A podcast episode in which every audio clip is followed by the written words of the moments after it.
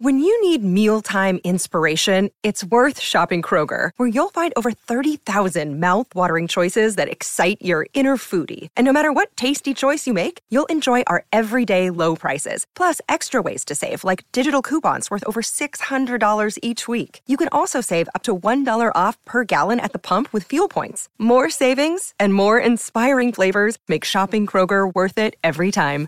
Kroger, fresh for everyone. Fuel restrictions apply.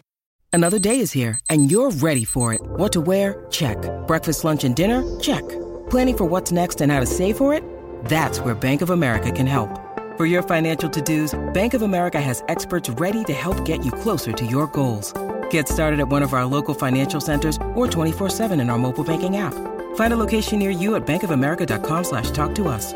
What would you like the power to do?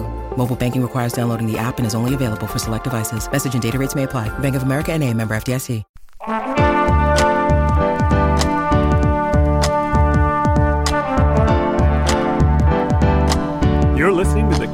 Co-Main Event Podcast. And now your hosts, Ben Fowlkes and Chad Dundas. That's right. You're listening to another episode of the Co Main Event Mixed Martial Arts Podcast. I'm Chad Dundas. That's Ben Fowlkes. We're both longtime MMA journalists, and for the last 10 years, we've been meeting here every week to break down all the action in the wild, weird, and occasionally wonderful world of mixed martial arts.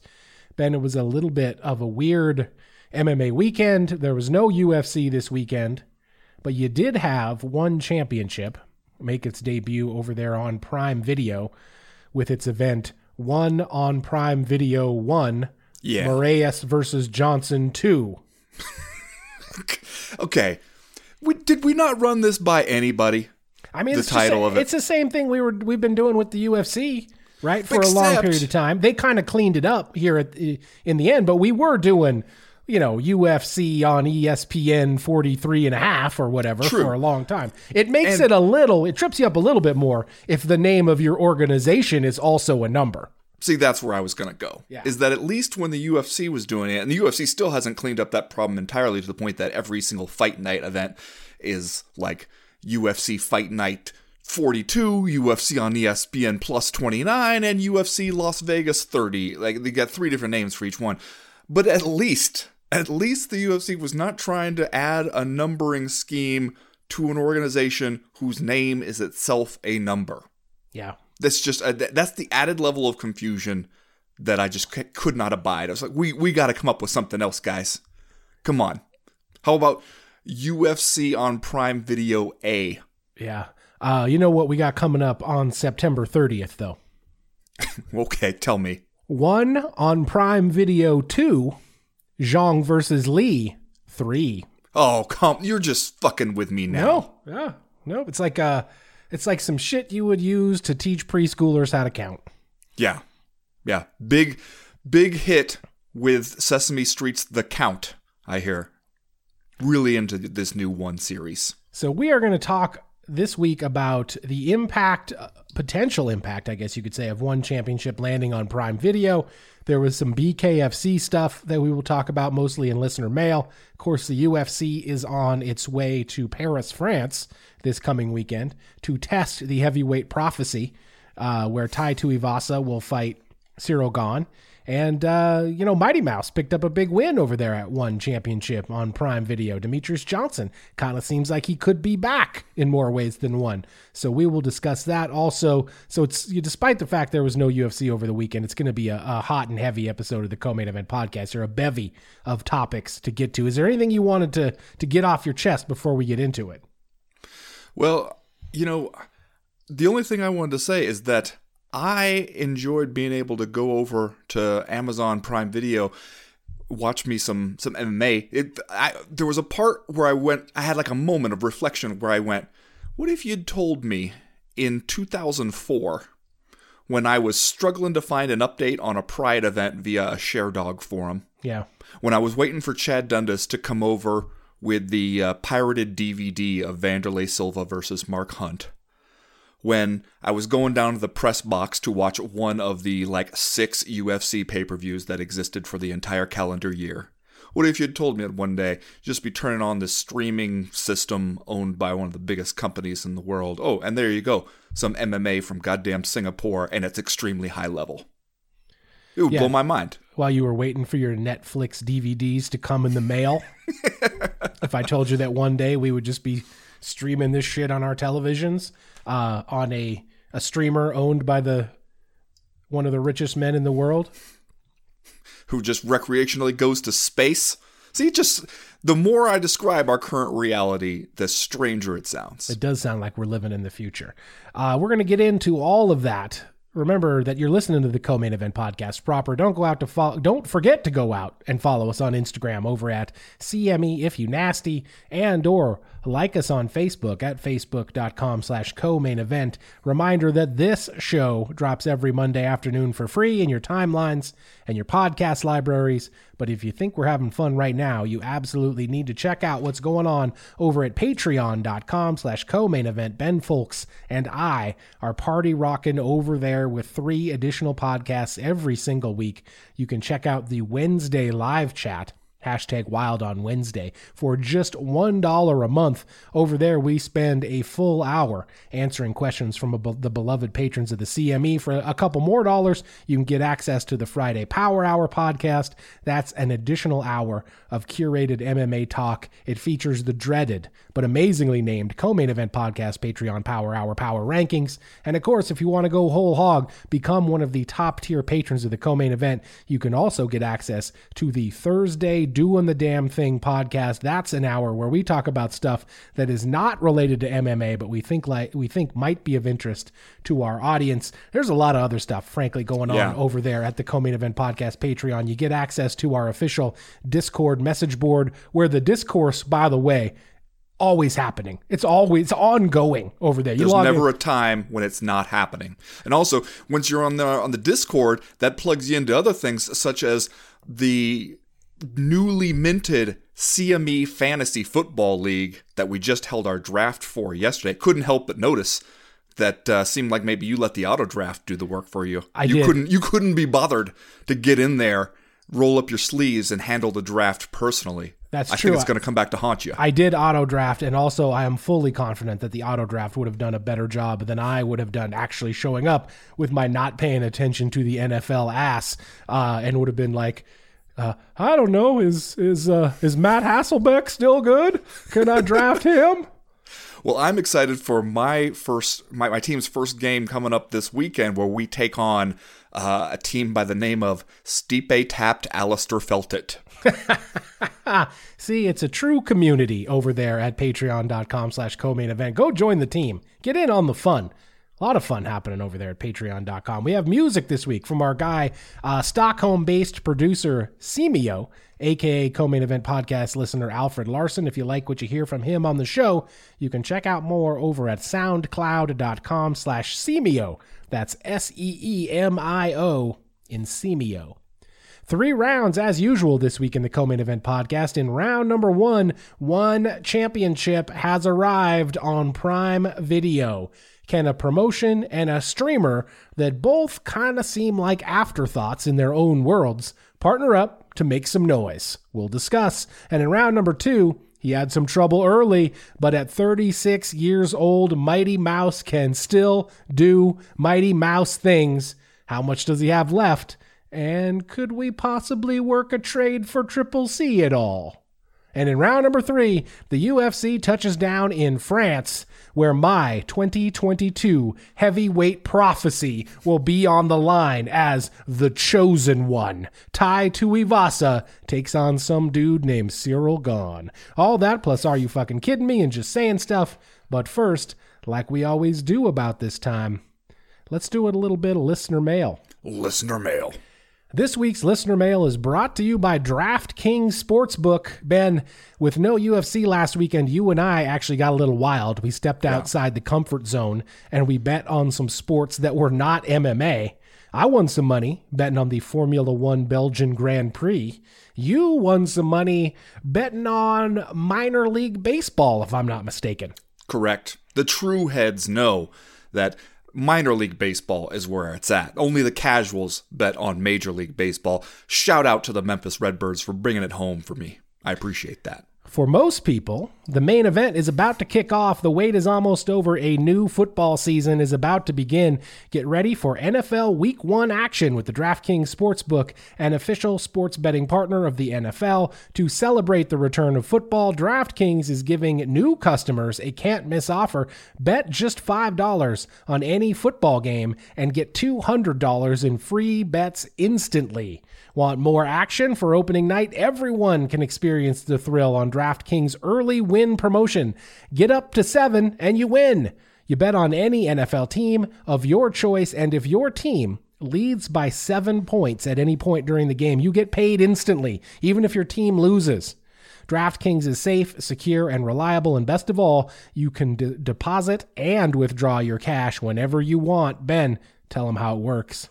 You download the DraftKings Sportsbook app now and use promo code COMAINEVENT, it's all one word, to get $200 in free bets instantly when you place a $5 bet on any football game. That's code COMAINEVENT only at DraftKings Sportsbook, an official sports betting partner of the NFL. Minimum age and eligibility restrictions apply. See our show notes for details. First question this week comes to us from Deranged Daryl, who writes Okay. Do you guys continue to follow the stuff Chael Sonnen says now that he's just a commentator and mostly sits at home at Bad Guy Incorporated? Incorporated hashtag just saying stuff. I was curious to get your take on Uncle Chael's recent pleas for Luke Ross, Luke Rockhold to keep fighting. Discourse, and then uh, Deranged Daryl has been nice enough to include the quote here. I'm crazy about Luke right now, says Chael Sonnen. I think you guys are too, but Luke is now in a position where he's unhappy with Dana White. If Luke called the UFC today, they'd put him back in the USADA pool. They'd book him a match. If Luke called Dana and said, hey, listen, could you give me a release? I started with Scott Coker and I'd like to go back over there. Dana would do it, truly, out of respect to Luke. Now, couple different things to unpack in that quote. But let's start with this. We talked about this in the wake of Luke Rockhold's unanimous decision loss to Paulo Costa a couple weeks ago. Uh, it did kind of seem like the version of Luke Rockhold who showed up on fight week and then during the fight maybe made some fans, made some new fans, even though, uh, you know, he probably didn't physically put on his best performance of his career. I think the way that he comported himself in general that whole week uh, it was kind of interesting. It was more interesting than what we see from a lot of guys, and frankly, more interesting than what we'd seen from from Luke Rockhold right now. And you know what? I will say this: when Luke Rockhold came out after the fight and said, "Prime me," if I was in my prime, I would hand Paulo Costa his ass. I don't know that I disagree with that. I don't know if I don't. I don't know if I don't believe him. I think I might believe him. Yeah, but he's not in his prime. And time, as far as we are capable of perceiving it, only moves in one direction. So I understand what the sentiment here, and I understand, I guess, what Chael is saying. I mean, it is interesting that Chael is continuing to just say stuff from home at Bad Guy Incorporated. Uh, He's and- got a nice setup too. Yeah, and he, is firmly embraced. He knows that he is in the just saying stuff business Yeah. at this point. Yeah, and he's so got that- like the wall of lights behind him that say "Bad Guy Inc." and so he always looks and sounds good. It's he's got a real nice setup, I assume, in the uh, in the spare bedroom there at home. Also, though, you know, because of this particular brand of just saying stuff, that he, I, I'm pretty sure, is deciding what to say based on what's going to foster audience engagement and not on what do I absolutely 100% believe. Yeah. I think that that's more his guideline. He's just trying to say some some some stuff that's going to get some attention, and he's pretty good at doing that. And I understand what he, what he's saying here, and what a lot of other people said, where they were kind of like looking around, going, "Where was this guy all the time that we were hating on Luke Rockhold? This version seems way easier to like." But it's he, it's of a piece with him being at that point in his career. Like he got to this point through, I guess, hard won wisdom inside the fight game. But then when you get there, it's not like people be like, hey, we decided we like you more. Do you want to keep fighting? And him being like, well, the reason I was going to stop fighting is not because I didn't feel like you guys liked me enough. It's because I felt like I'm fucking old, in his words, and my body isn't really up to it anymore. Now, we've seen a lot of people feel that way in the immediate aftermath of a hard fight and then give it two months at home and they start to feel better and they they change their minds about that and honestly i could see how Luke Rockhold might fare better outside the UFC, somewhere where the, the competition wouldn't be quite so stiff, and somebody willing to trade on his name value, but can get something out of it without having to put him in there against the Paulo Costas of the world. So, like, there, there very well may be another Luke Rockhold fight somewhere out there. What do you think? Do you believe this part, though, of where Chael Sonnen says that if Luke Rockhold called up Dana White and was like, hey, I'd like to go reunite with my buddy Scotty Cokes, that Dana White's response is, you know what? Out of respect to you, Luke, absolutely. I would uh, give that a real solid maybe. Like we've seen the UFC do this in the past, and and more and more, frankly, all the time, releasing these kind of older fighters that cost them a little bit more than they want to pay where they look at the guy's careers and they think we've already gotten the best years out of this guy. Let's go ahead and cut him loose. Now, I don't know whether or not Luke Rockhold would, would be one of those guys. I don't think Dana White would do it out of the goodness of his heart. He might do yeah. it out of uh, the feeling that maybe Luke Rockhold is, in his own words, fucking old and he could go make a lot of money somewhere else and, and not really be a threat to the UFC. He might also just say no out of spite because we've seen the UFC be fairly vindictive over the years in terms of uh, how it acts to basically everyone. And uh, the fact that Luke Rockhold had a lot of uh, negative things to say, a lot of criticisms to put forth about the UFC pay structure and Dana White himself, and uh, uh, you know the a lot of other things during fight week. I could see him just saying no, just because like uh, you know his mouth wrote some checks, and they might not appreciate that. Yeah, if he did say yes, I agree that it would not be out of respect to Luke. Right. if Luke Rockhold came back for one more fight and they were like, all right, we're actually not going to make him fight the number six ranked middleweight in the world in Paulo Costa, but we're going to give him someone a little bit further down the list, a uh, Kelvin Gastelum, perhaps a Brad Tavares type type person, or uh, the number seven ranked fighter who I saw out there talking some shit, uh, Sean Strickland. What, I think Luke Rockhold might beat some of those guys. Yeah, yeah, he very well might. Uh, I think though that w- you mentioned Sean Strickland. sounds like he might be on the shelf a little while because I saw via a series of social media updates him talk. First, it seemed like he was getting into a road rage incident, and then the next thing you know, he's like, and it might be un- unconnected or it may not be. He's like, so my finger is super infected because I punched some guy in the mouth and his tooth went into my finger. Uh, and then he has to go to the doctor and he's like, okay, I'm going to be out for a few weeks. And you're just like, Something about the tone of which you are recounting these events, Sean, makes it seem like it's not that unsurprising to you that all this happened. so you're saying he might not be available? He might not be available anytime okay. soon okay. due to tooth infection related troubles. We'll take that under advisement. Uh, next question this week comes to us from James Arthur Harris, who I believe is Kamala, the Ugandan giant, or okay. was uh, over there in the WWF. He writes, Did y'all pay any attention to BKFC this weekend? If so, spend some time talking about those hands on John Dodson. My God, those hands. Those are in all caps. Those hands yeah. in all caps. I wanted to try to do some justice to how he wrote it there. Uh, John Dodson, still fast as fuck. And yeah. uh, I don't know. It seems like bare knuckle fighting might be his wheelhouse at this point. I'm surprised. I don't know if I expected him to fall off with age at some point, but he is still tremendously quick. Mm-hmm. And it seemed like, yeah, he might be right at home over there in Bare Knuckle. Also, though, how does Bare Knuckle, how do they have so many goddamn events? All of a sudden, it, they got they had one last weekend. Uh, you know where they're gonna be next weekend, don't you? They're gonna be here in the Treasure State, correct? They're gonna be in Great Falls. Yeah. Now, you and I need to decide right now in front of God and everybody, are we making the road trip to Great Falls to just while out at BKFC? This is Labor Day weekend. I believe it's uh, it's September 10th. Oh, so that's two weeks next now. weekend. Yeah. Well, let me check my calendar. Let me see what's up. And then, well, if it was Labor Day weekend, I was gonna have to say I was out because I would not be available. I was going to recommend you take a uh, a photograph of me, a school picture perhaps, and stick it to the dashboard of your car, and that way when you drive up there, you can continually touch it just with your fingertips, and I'll be there with you in spirit. September 10th. That seems like maybe a possibility. I'm just saying, I'm down. We roll in there with a full head of steam. Let's go. Let's BKFC. It's Co-Main Event Podcast. Make a couple calls, maybe get some media passes to that event. I feel like there was probably not a huge demand for media passes in Great Falls. Do you want to be backstage at a BKFC event though, really, just to see the aftermath. I remember being backstage at a sport fight event in, in uh, Gresham, Oregon years ago, and kind of being aghast at the uh, the trauma, let's say, the physical condition of many of the fighters as they came back through the curtain. And after they have had some time to sit around and let the adrenaline wear off and the swelling to really take Yeah. effect, I can only imagine at BKFC it would be much worse. Well, lest you forget, Chad, I covered the very first BKFC event in Cheyenne, Wyoming, in a, an ice rink over there uh, that was sitting idle during the summertime.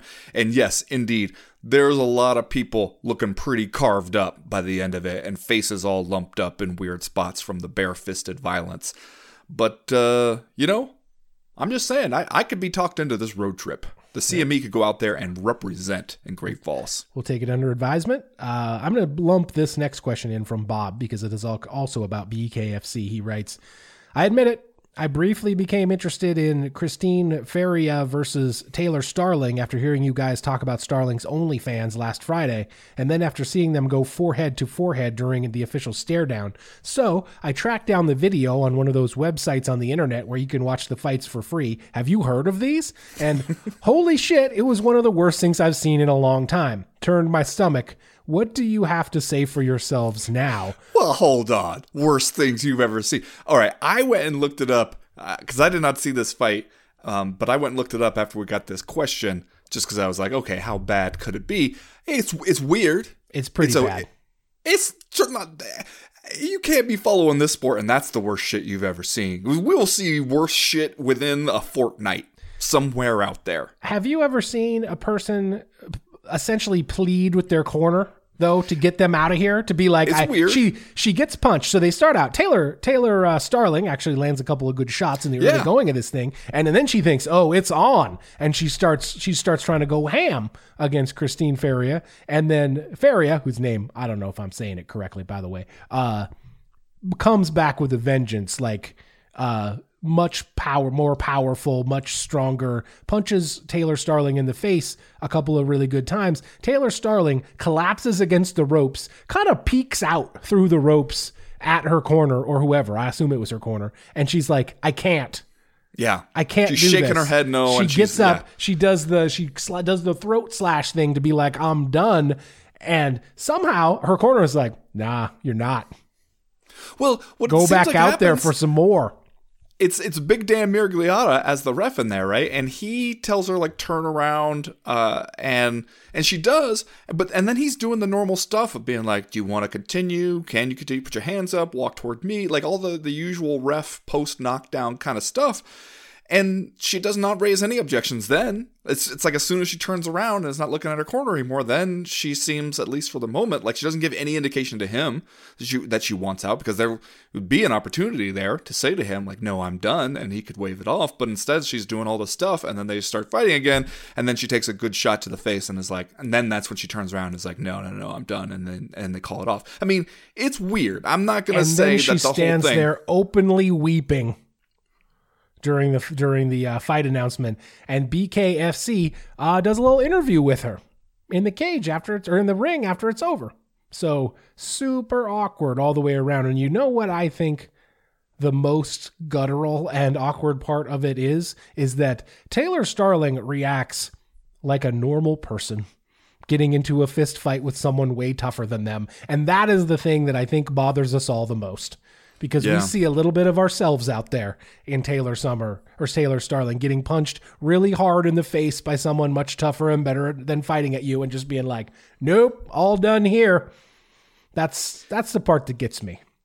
Yeah, you know, and I've heard this from fighters in other contexts where, like, if they suffered an injury or, or if, if something happened that took them out of the headspace they were trying to be in during the fight, and talking about how hard it is to get jarred out of that, to have that feeling of, nope, don't want to be here anymore, and then how if you were going to continue, you've got to get very suddenly back into that headspace and how hard that is to do and that if you can't do it like once you kind of have had the moment in your mind of being like nope i want out that that's often just kind of it Yeah, it's got to be hard to flip the switch on and off again. Uh, last question this week comes to us from Terry the Tomcat, who writes Hey guys, are most people sleeping on Robert Whitaker versus Marvin Vettori? Also, I saw this morning Bobby K saying he might make the full time move to light heavyweight, which to me seems like a terrible idea. What say you? This is the co main man of uh, UFC Paris this weekend, Robert Whitaker and Marvin Vettori in a middleweight fight uh, yeah, I haven't really heard any talk about it. Well, I haven't heard a ton of talk about UFC Paris, period, but all the talk that I have heard, it only being Monday, is about uh, the heavyweight main event, Tai Tuivasa against Cyril Gane. Uh, this is one of those things where you look at the card and you're like, oh shit, Robert Whitaker was on this thing? He's fighting Marvin Vettori. Damn, I didn't know that. Yeah, well, and as for the context of his comments about possibly going up to light heavyweight, if you actually listen to what he's saying there, he he seems like he has uh, like he's not just making a, a, rash decision. Like he he's thought about it pretty well, as we would expect expect from a reasonable, thoughtful guy like Bobby Knuckles.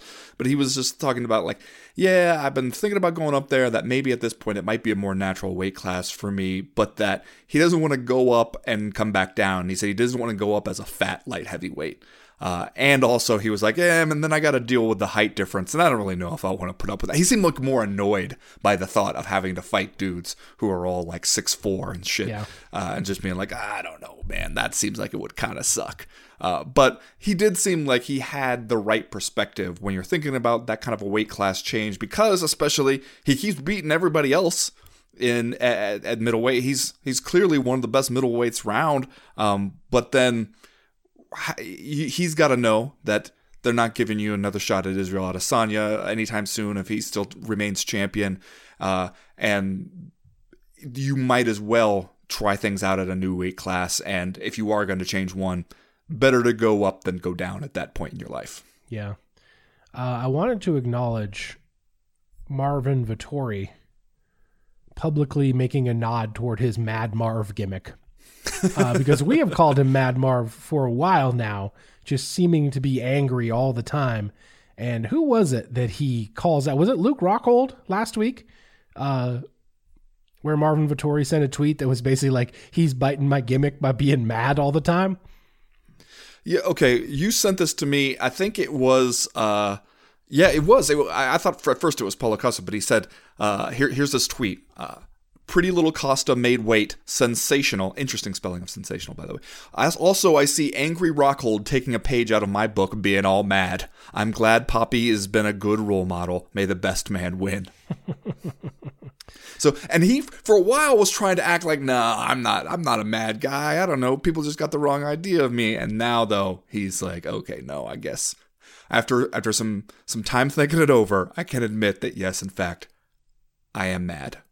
I am often mad.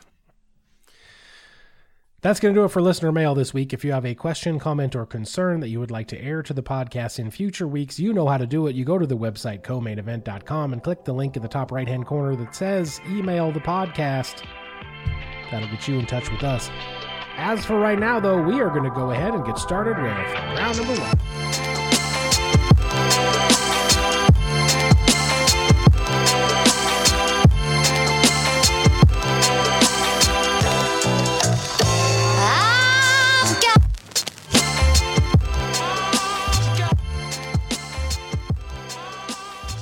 This week's co-main event podcast is brought to you in part by NordVPN. Ben, we've been using NordVPN here on the CME for quite some time now. You have it, I have it, we both use it all the time. I think NordVPN is a great way to keep my personal data secure while I'm out there surfing the world wide web. And, you know, when you're just tooling around, going from one Wi-Fi provider to another, NordVPN is easy to use. It keeps your information secure uh, you can use it on multiple devices. I, I think it's super handy. What's your favorite part about NordVPN?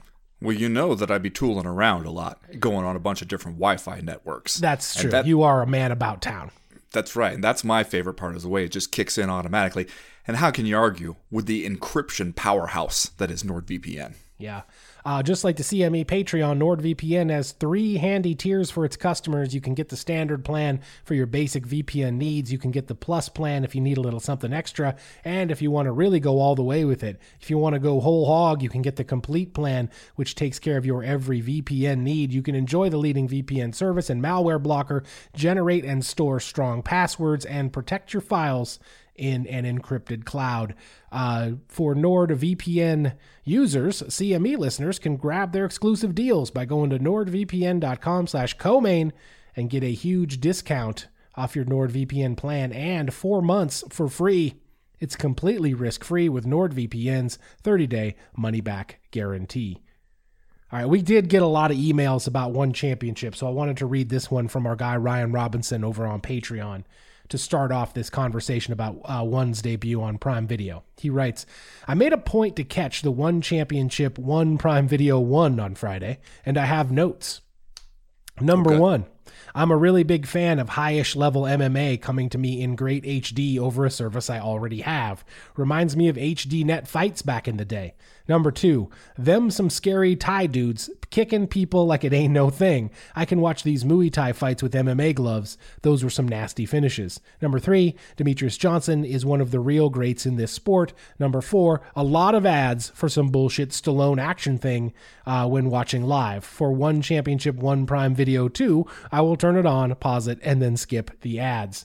Uh, so here we go. I just want to talk a little bit about one championship now finally landing on Prime Video, which, as Ryan Robinson points out, is is exciting because it is a free, essentially free MMA on a service I already have. I don't have yeah. to go buy a new thing now to watch one championship. It's right there on Prime Video.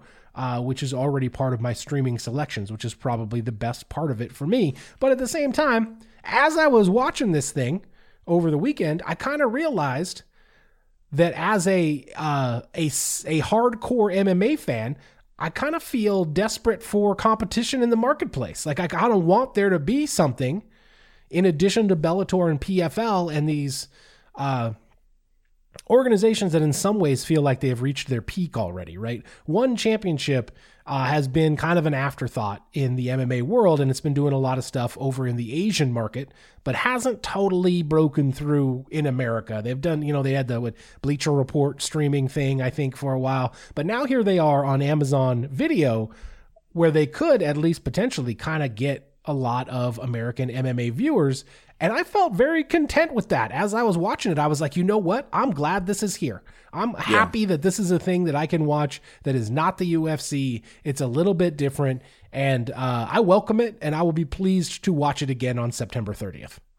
Yeah, I mean, we when we talked about it last week, I was saying one of the things that I f- it felt like was a novelty and a, a, real change to me was, oh, an MMA organization that I already know is coming to a streaming service, and as you said, it's one that I already have. It's not leveraging MMA fans' willingness to sign up for absolutely any bullshit you can think of just to follow the sport around, which is one of the things that the UFC has very successfully leveraged over the years, whether it was going to Versus, whether it was going to you know a new streaming network in ESPN Plus. Like we will follow it, we will sign up for your thing. It doesn't matter if you just created the thing yesterday, we will sign up for it if that's what it takes for us to follow the fights. And here you take the, the streaming service that I signed up for without ever even realizing it uh, because Amazon is just sneaky like that. And you put it on that, okay, cool, I will watch it. One thing that I'm going to be interested to see is how committed is Amazon to this? Because we've talked before, you put forth the theory that really this is Amazon testing the waters on MMA as a whole to see if there's enough interest in this stuff to want to get into the bidding war once the UFC rights become available at the end of the ESPN deal. And so I was going to see like are they is this just something that we're throwing up there and if you know about it you can go find it or is Amazon going to be try actively trying to direct people to it? Because when I went to find it on Friday, it felt like I had to kind of search around for it a little bit to even get to it. It wasn't necessarily splashed on the welcome page like Amazon is usually pretty good about anticipating what I might want to watch and putting on there. And then I noticed, you know, it's like I've watched other stuff on Amazon Prime streaming in the last you know week or two, and I don't ever feel like I'm seeing ads trying to direct me or prepare me that one championship on Prime streaming one whatever is coming. Uh, but they are leveraging the audience that and they have a pretty good idea, I think, of who that audience is because when I'm watching, they keep trying to show me ads for the Reacher series, and it's like, yeah, no, that is smart. The the MMA crowd would appreciate the Reacher series that you have over there on Amazon Prime. But uh, what do you think? Do you get the sense that Amazon is really trying to to push one, or that it's just sort of there and we're waiting to see who comes and finds it? Yeah. Well, Prime Video is a little bit of a weird animal because you know they've got some popular shows over there, right? They got Marvelous Mrs. Maisel was a big hit for them. The Boys, got the Boys is a show that a lot of people watch. Bosch was a pretty big hit for Amazon Prime Video, uh, and I'm sure that they've got a couple other ones that I'm not thinking about. But at the same time, it doesn't to me feel like Amazon Prime Video has made the splash that you might expect it to make in the streamer world. Like I feel like most people are still watching a lot of Netflix. I think a lot of people are watching like HBO Max, and who knows what will happen with that now that they've had the Discovery uh, merger. And uh, Hulu, you know, Hulu just had Prey and has some other stuff on it that seems like it makes it a big deal. For me, at least, Amazon Prime is a streamer where, as you said, Amazon kind of signed me up for it without asking me and made the correct bargain that I would not cancel it because I have not. Uh, but I, it's kind of an afterthought for me. And when I go over there, I, I generally find some stuff that I that I want to watch, but it hasn't really made the impact that I thought it might. And it's kind of a sleeping giant, right? Because in theory, Amazon has as much money as you as it could possibly want. And if it decides that it wants to throw a lot of money at its streaming product, it absolutely can do that. And it has Thursday night football in the NFL. And whether or not it will go all in on trying to get more football and more sports, and whether or not it could be a suitor for the UFC when the UFC's broadcast tenure with ESPN is up remains to be seen. And I do kind of think this thing with one could be uh, Prime kind of testing the waters for that. But it could be a, a huge player if it decides that it wants to be and I think the only question is like where Jeff Bezos is going to want to spend his money. Does he want to go all the way in on like being the premier streaming service in the world? And if he does, a big part of that I think will be live sports. And that then you want to try to get the UFC, then you want to try to get as much football as you can, et cetera, et cetera. Yeah. I think you're probably right about that. I mean, as for the show itself, it it felt like a well produced show. Yeah, uh, felt like a like a big time event kind of thing.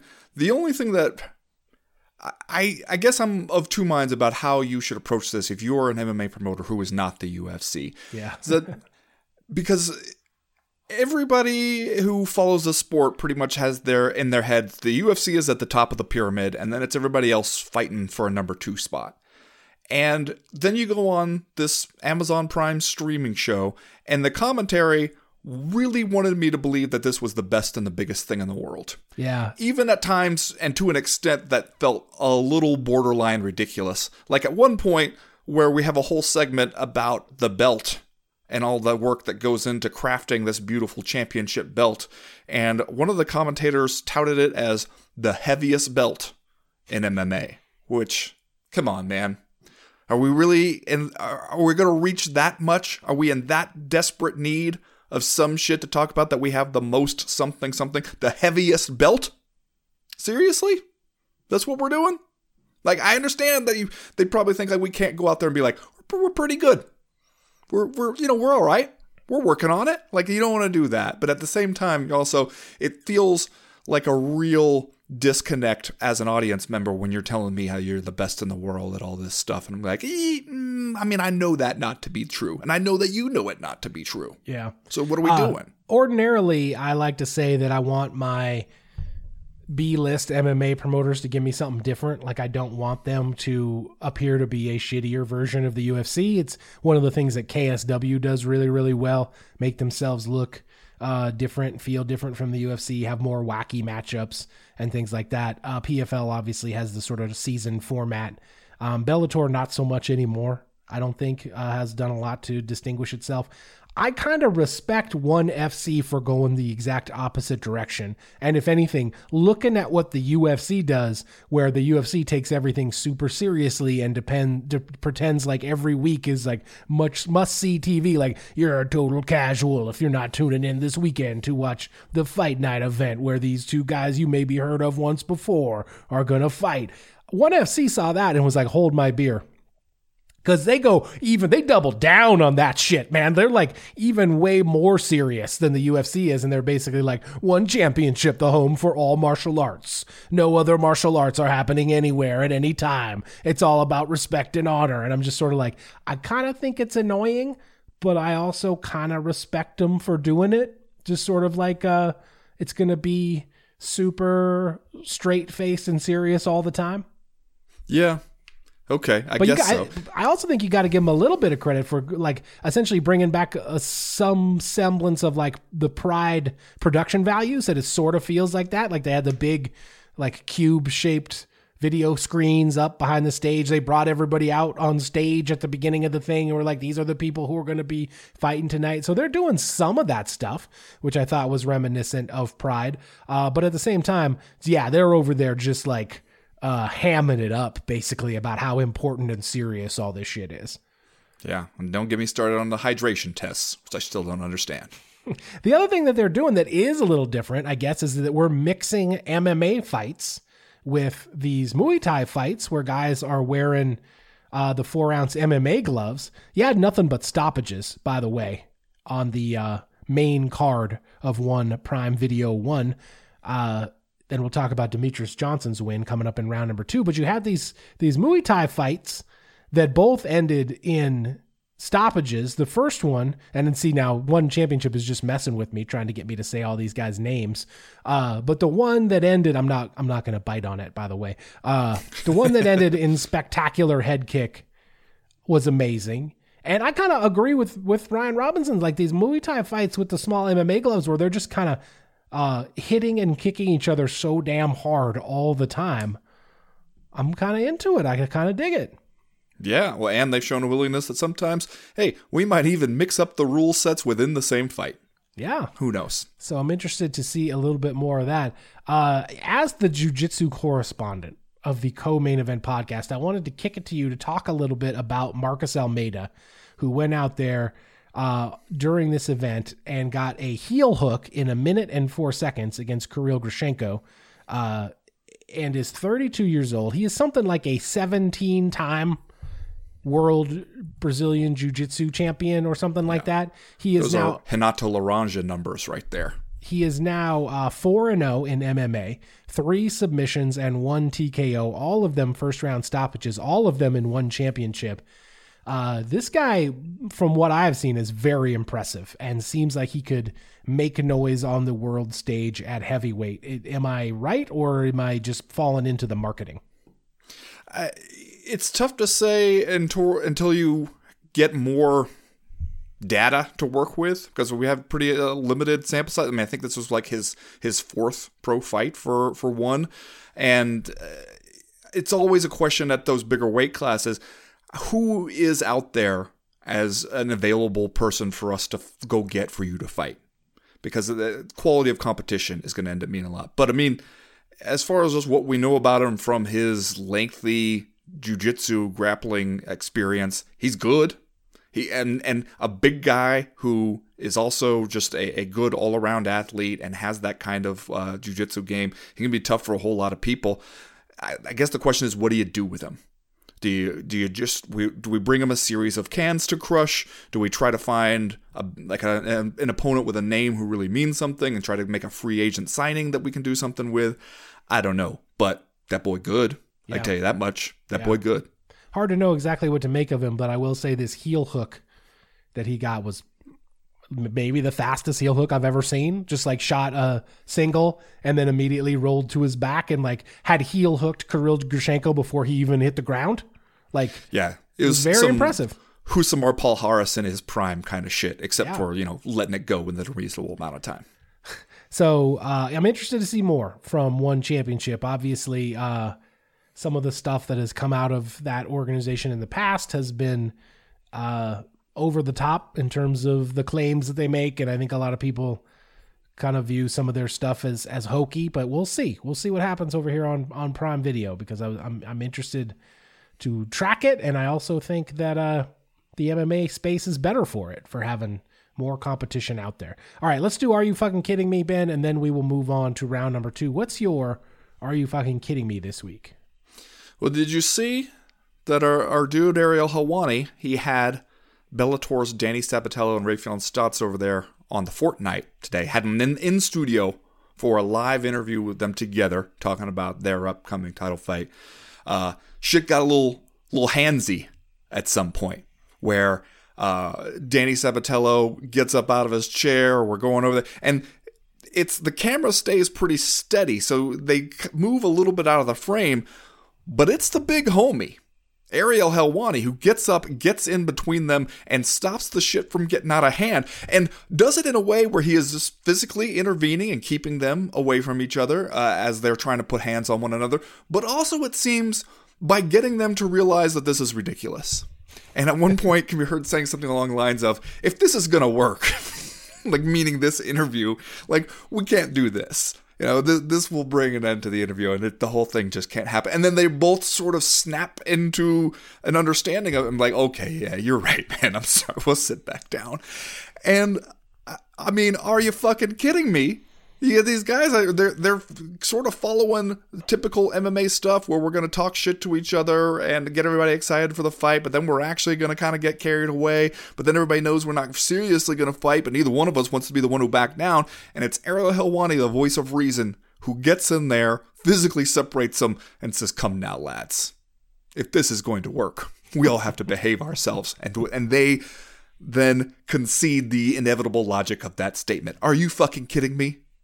Meanwhile, I know that our, our guy Dave Scholler is sitting there looking at it and being like, well, shit, yeah, anybody can do it with the smaller weight classes. Yeah. Not like he had to get in between Jon Jones and Daniel Cormier. Jesus Right. Christ. And there, there's a job of work for you. Yeah, Ariel? Ariel Helwani, stern teacher, stern grade school teacher, keeping everybody in line. I love it. I love it. Uh, did you see uh, the the influencer KSI went out this weekend and and fought two guys in one night? Beat a uh, beat a fellow by the name of Swarmz. Okay. S W A R M Z Swarmz. I was going to ask if there was a Z at the end. I felt had a feeling there was. Well, in case you were wondering, it does say swarms in huge letters across the uh, the waistband of his of his trunks, naturally. so you would know. Uh, then he fought somebody named Luis Alcaraz Pineda and knocked him down seven times in the second KO of the night. I'm looking at Andreas Hale's story over here on the Sporting News. Are you fucking kidding me, dude? Like, we've Ben, we've gone too far. You know how the, all the whole time all these influencer guys have been getting into boxing, we've been like, we threaten this whole thing threatens to go too far. We're there. We've done it. We've gone too far.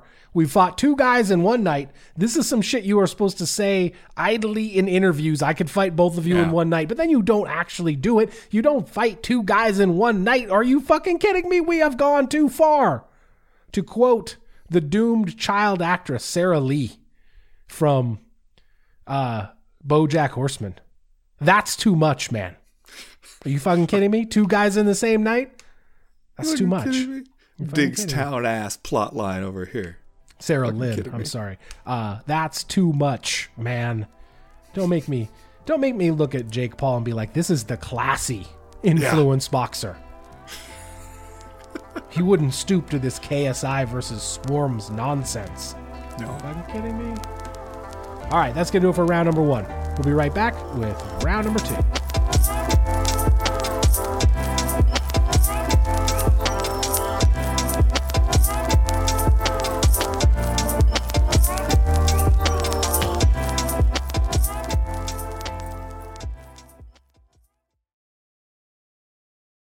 Well, Chad, I would like us to begin round two by reading this email from the Corky King, who writes Is there a more underappreciated fighter than Demetrious Johnson? His performance against Adriano Moraes, who looked to be about two weight classes bigger, was incredible. That was a fight in which he was arguably losing until he landed devastating flying knee. When Mighty Mouse does finally retire, what will be his legacy? And do you think he will ever get the appreciation that he is owed? Now, this one it's true that when you finally get these two guys in the cage together, you go, "Oh, come on, man. Yeah. What what in the name of hydration test bullshit is going on here?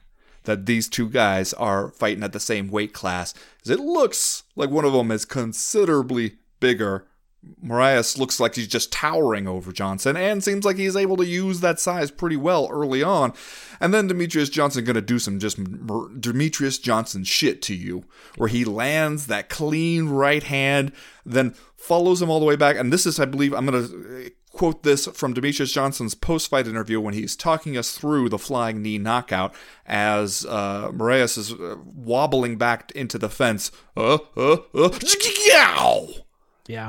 And that's Have how it comes a flying the knee knockout. Just the slow motion video of this that Demetrious Yes. Johnson posted on his uh, Twitter because it's amazing. It looks it is. fake almost because of how like beautiful and technically pure it all is from the Demetrious Johnson point of view. Like ducks this winging kind of overhand punch, throws a lunging but perfect straight shot straight into Adriano Moraes' face, and then at the the most impressive part of the slow motion video to me is that as Moraes is stunned and stumbling backwards, you can see Demetrious Johnson hop forward several times in a way where in slow motion you see, oh, he's measuring him for the knee this whole Yeah. time. And then he throws it and lands it and immediately is like, oh, that dude is knocked out and Yeah. turns around and walk off high steps away. It's No, there's not a single wasted movement from him in that entire sequence. And you can see him, you're right, because as he's stumbling back, you can see him following and he's got his hands out and you're waiting for him to take some kind of clumsy follow up shot or something, but he's not. Like he's staying patient. He It's like he is seeing a couple seconds into the future to know what's going to happen and then times that knee perfectly. And you're right, as soon as he lands it, he turns off and, and he, he knows. He knows that that one is over with. I was thinking about what he said before the fight where you know they were showing uh, how pleased with himself Moraes was about winning that first fight and having this painting up of the moment or whatever, and then they cut to Demetrious Johnson who's like, you know, I, all the motherfuckers I beat, I don't have any of their pictures on my walls. You know, act like you've been there before. Kind of thing, and then he comes in there and had some tough moments in this fight, and and still got it done in the end. And it did make me reflect, and I saw a lot of other people having the same kind of conversation publicly on social media. So this is what you traded away to get Ben Askren if you're the UFC. And what you got out of Ben Askren basically was the brief rise and popularity of Jorge Masvidal. Like, I mean, that's the best possible spin you can put on. Because if you were just looking at, we got Ben Askren, and what did Ben Askren do by the time we got him? Not much. Because he was, he, he's kind of broke down by the time you got your hands on him. And you gave up just pound for pound one of the greatest fighters that this sport has known. You got Ben Askren, which you were then able to parlay into this fame for Jorge Masvidal after he landed that flying knee knockout on him. Was it worth it? Because you see Demetrious Johnson at this point, you keep waiting, thinking, okay, well, sooner or later, age is going to catch up to him too. We thought maybe it had. And then you see this performance and you go, nope, that dude's still real good. And when we start talking about the possibility of maybe he and Henry Cejudo do it again over there in one, and I go, you know what? Shit, the UFC clearly doesn't appreciate Henry Cejudo either. Yeah. Not too excited about having him come back either. So why not? Like if if it just turns out that these are the guys where the UFC felt like mm, we couldn't do much with them or we couldn't do enough with them to make it worth it to us.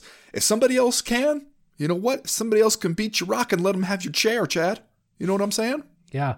I mean, the the Henry Cejudo idea is super interesting to me, and obviously comes down almost entirely to what his current UFC contract situation is. But it would be a very interesting contract challenge by Henry Cejudo because the UFC, every time it has been brought up that Henry Cejudo could return, has been completely disinterested and has, has Yeah. said he's retired.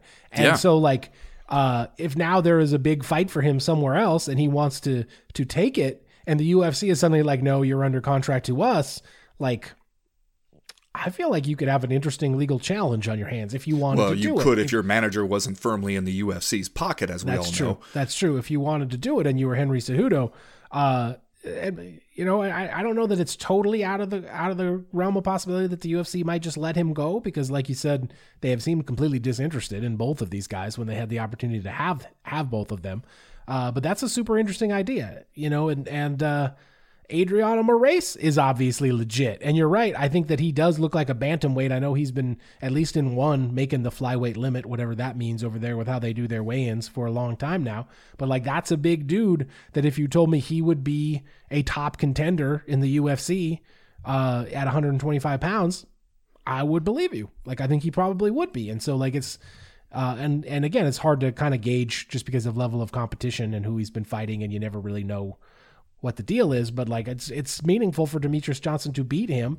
A third fight between those two, I think, would also be very interesting, uh, and seems somewhat dangerous for Demetrious Johnson since he was having kind of a hard time with Moraes even in this fight for the first couple rounds. Came back a bit in the third and fourth and ended up winning by knockout.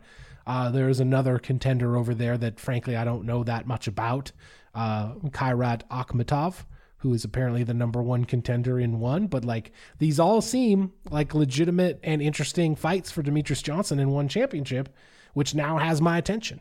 And so I'm yeah. interested to see how this how this all goes. And I would like to see the Henry Cejudo thing pursued just to see what the deal is, see what's up with that. One way I guess I would phrase this question is it, instead of putting blame on anybody, saying anybody made a bad deal or a bad trade, did everybody make the right move for them? In Demetrious Johnson going over there, where maybe he is more appreciated, or maybe they just give him more interesting things to do and we get a chance to, to see more stuff out of him and he doesn't have to deal with the UFC bullshit about uh, constantly being asked why you don't sell any more pay-per-views, why they don't seem to like you very much, why they keep trying to just use you to TJ Dillashaw second belt, shit like that. Yeah. Um, gets to go over there where like his coach is awful chummy with the people. Uh, and then the UFC, they got to do some other stuff in, in weight classes that they're more interested in, and you know, didn't have to have this conversation with Demetrious Johnson every so often about whether they're just going to get rid of flyweight. Did everybody get what was right for them out of that mean, whole situation? It, it kind of seems like that's the case, right? Uh, because Demetrious Johnson was the ultimate if you know you know fighter in the UFC. Yeah. Like he never really did good numbers. He was not a pay per view draw, and yet he was constantly doing amazing shit in the cage over there every time he went out. And in some ways, I wonder. You can tell me what you think about this. Do you think that he was harmed by essentially being first? that he was the first flyweight champion.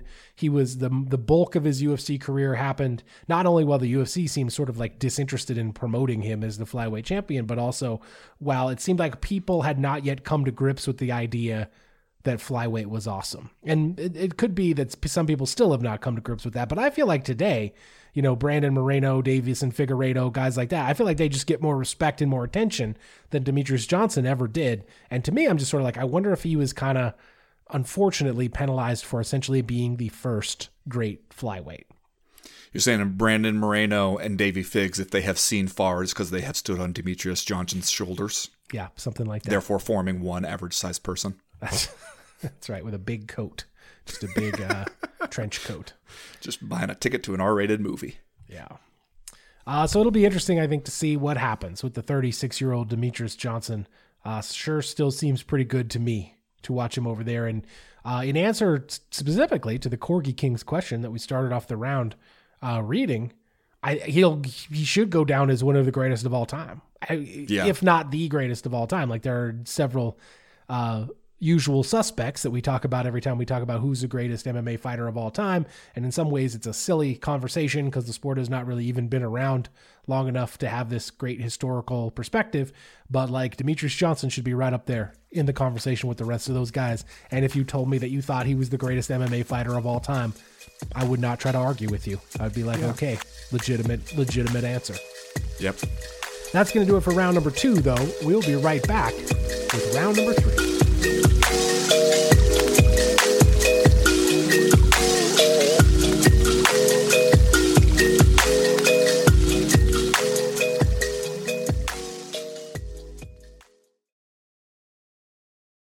Well, Ben, after a lot of hemming and hawing, it goes down this weekend over there in Paris, France. Accor Arena, the granddaddy of them all, the UFC, touches down on French soil. We were talking earlier about how it's still a little bit ridiculous that we have all these different names for UFC events. This one, UFC Fight Night Gane versus Tuivasa, also known as UFC Fight Night 209, also known as UFC on ESPN Plus 67. So while one championship maybe have some ridiculous shit going on with one on Prime Video, one Moraes versus Johnson 2, the UFC is not doing much better over here with their multiple names for every event.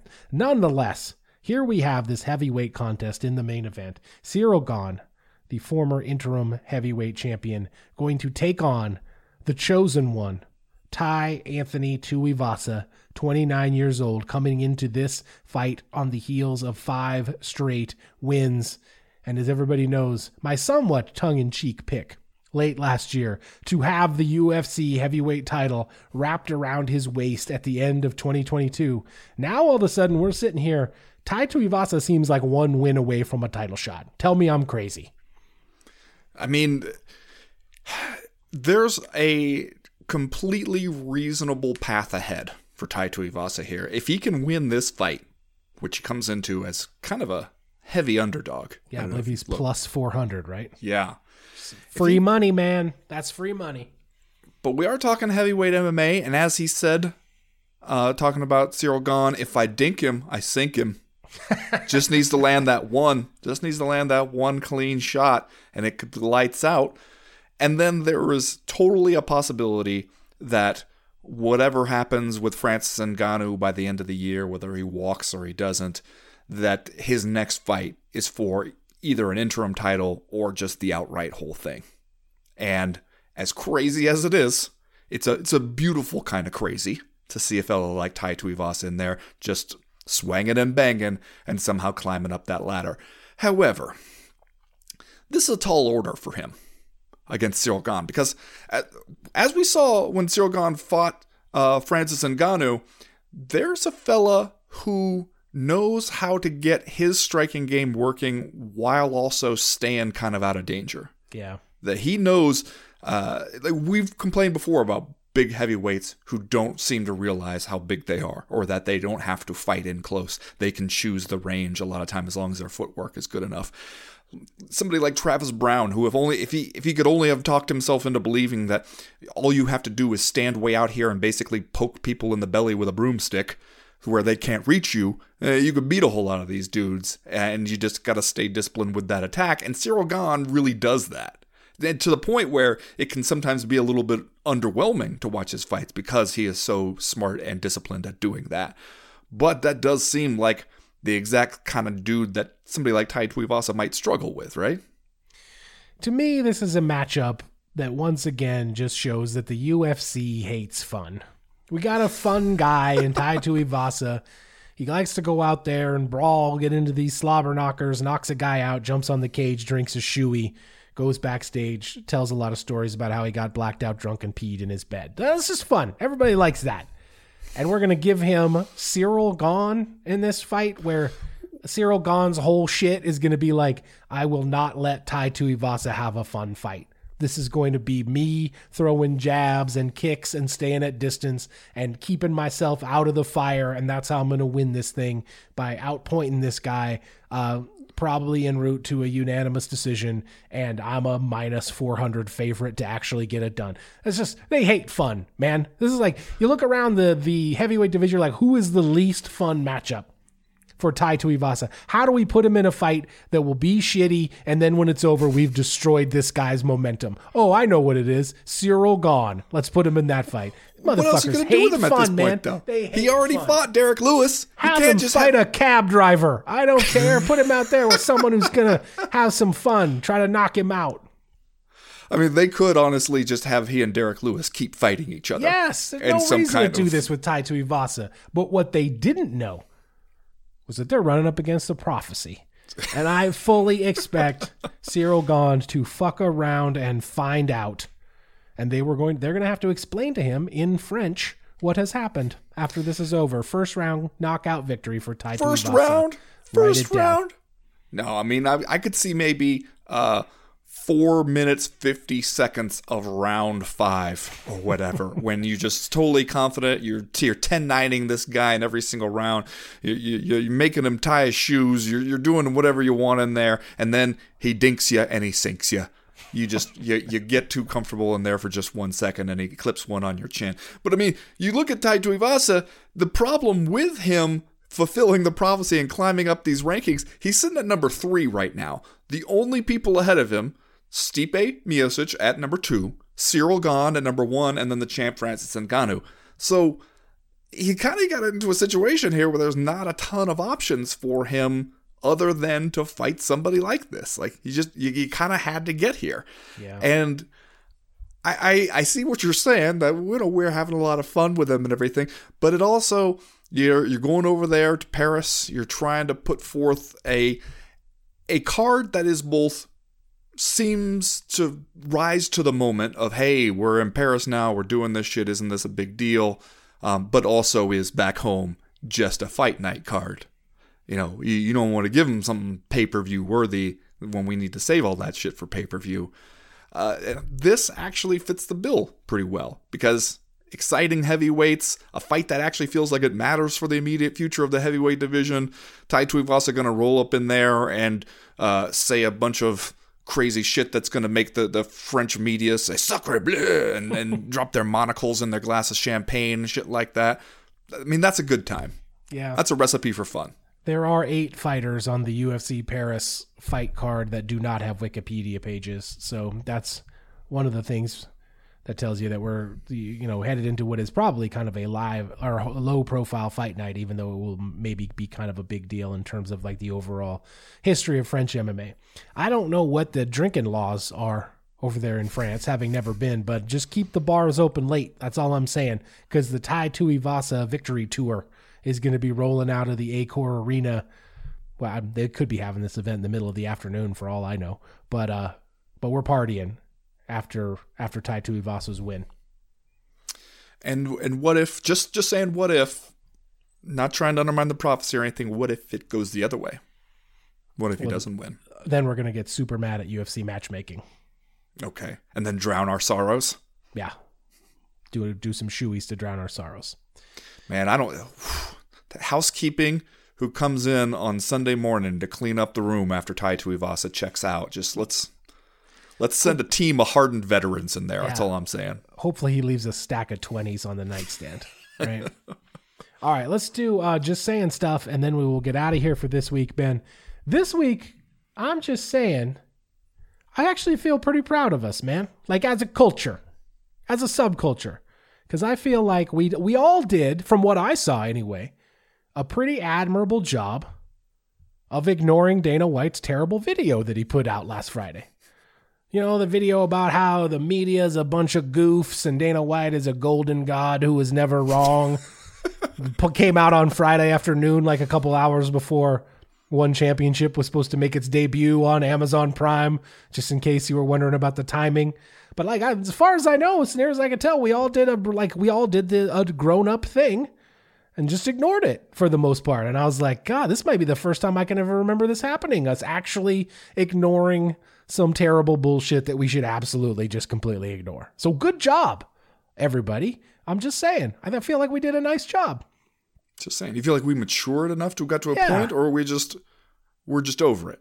Handshakes and high fives all around to people who didn't go for the Dana White uh, smear campaign video about how awesome he is and how all the goofs said he couldn't do it or whatever. Also, let's just pretend you're a UFC video editor, like you work in the UFC video editing bay, which I assume is like in probably in the basement of uh, Zuffa LLC headquarters. It's probably like Wednesday, four fifteen in the afternoon. You're starting to think maybe I hit the PBR Rock Bar later, have a couple few soda pops, and all of a sudden you hear the elevator ding slides open, and you look down the hall. You see Dana White coming. Do you jump up and go hide in the bathroom till he's gone? Because you know he's coming with he has a, a task that is going to keep you there overnight. And he's going to like, we need to put these media goofs in their place, man. Just like, ah, dude, I was going to hit happy hour. He's got a Now great I'm- idea. Can't I'm wait to stuck share here it with doing you. this shit. Just saying. Just saying. Well, Chad, I'm just saying. Saw a picture on the internet today of Dominic Reyes training with future UFC middleweight title contender Alex Pereira. And uh, look, I don't want to do the thing. I don't want to do the thing where you look at these two guys standing side by side and you go, damn, Dom Reyes is a light heavyweight and kind of one of the bigger dudes at light heavyweight. And Alex looks like the bigger dude of the two of them standing there. I don't know, man. Just size alone, you start thinking about how Israel Adesanya is going to fare against this guy. I mean, he already tried to go up to 205 once, and it didn't go well for him because of the size difference. And I got to deal with this guy who's a great kickboxer and had wins over him in kickboxing, and then it just looks like a physical fucking monster. I don't know. I don't want to do that thing where I'm looking at just a one still photograph of a couple guys standing there after a training session and going and extrapolating from there that the, the Israel Adesanya title reign might be coming to an end. I don't want to do that. But I'm just saying, he looks like a big boy. Looks kind of scary standing there. Looks like the kind of guy somebody like Israel Adesanya might have problems with. I don't want to do that. But I look at the photograph, Chad, and I go, well, I don't know. I don't know about this one. I'm not saying, I'm just saying. Wow. You know? I don't, don't want to do it. You don't want to do it, but you can't help no. yourself. But did you see the photograph? Alex Pereira's a big dude. Just saying. Wow. I mean, there's one thing I know you. I know you appreciate a still photograph. Yeah. You're a lover mm-hmm. of the art of photography, and I know that a good still photograph really tells a story for you. I'm not saying. I'm just saying. It's a big boy, is what you're saying. Yeah. Mm-hmm. Well, that is going to do it for this week's co-main event podcast. Remember, everybody will be over at the Patreon page all week. Check us out over there, patreon.com slash co-main event. Wednesday live chat, Thursday, doing the damn thing. Friday, power hour. Get the link, join the Discord message board, become part of the community. It's a real community over there. People taking care of each other, having fun, becoming friends. It's really a it's a success story, is what it is. is. Absolutely. Think about it. Patreon.com slash co-main event. For now, thanks for listening, everybody. We are done. We are through. We are out. Can I tell you something that might really tip the balance on your decision whether or not to go to Great Falls to see BKFC? Oh, by all means. What is it? I was just driving through Great Falls a couple weeks ago with my children, and I noticed they have what has to be one of the adult book and video stores in Great Falls. Got the three X's in neon on the sign, Chad. The wow. whole thing. Well, that does sound very Great Falls. Mm-hmm. So what do you saying, say? Maybe we get uh, to town a couple hours early. We hit the adult bookstore. We go check out some bare knuckle fighting, and just have a cultured gentleman kind of weekend. Wow! I mean, your love of still photographs could really come in handy. they got some VHS tapes. You, you just blow your mind.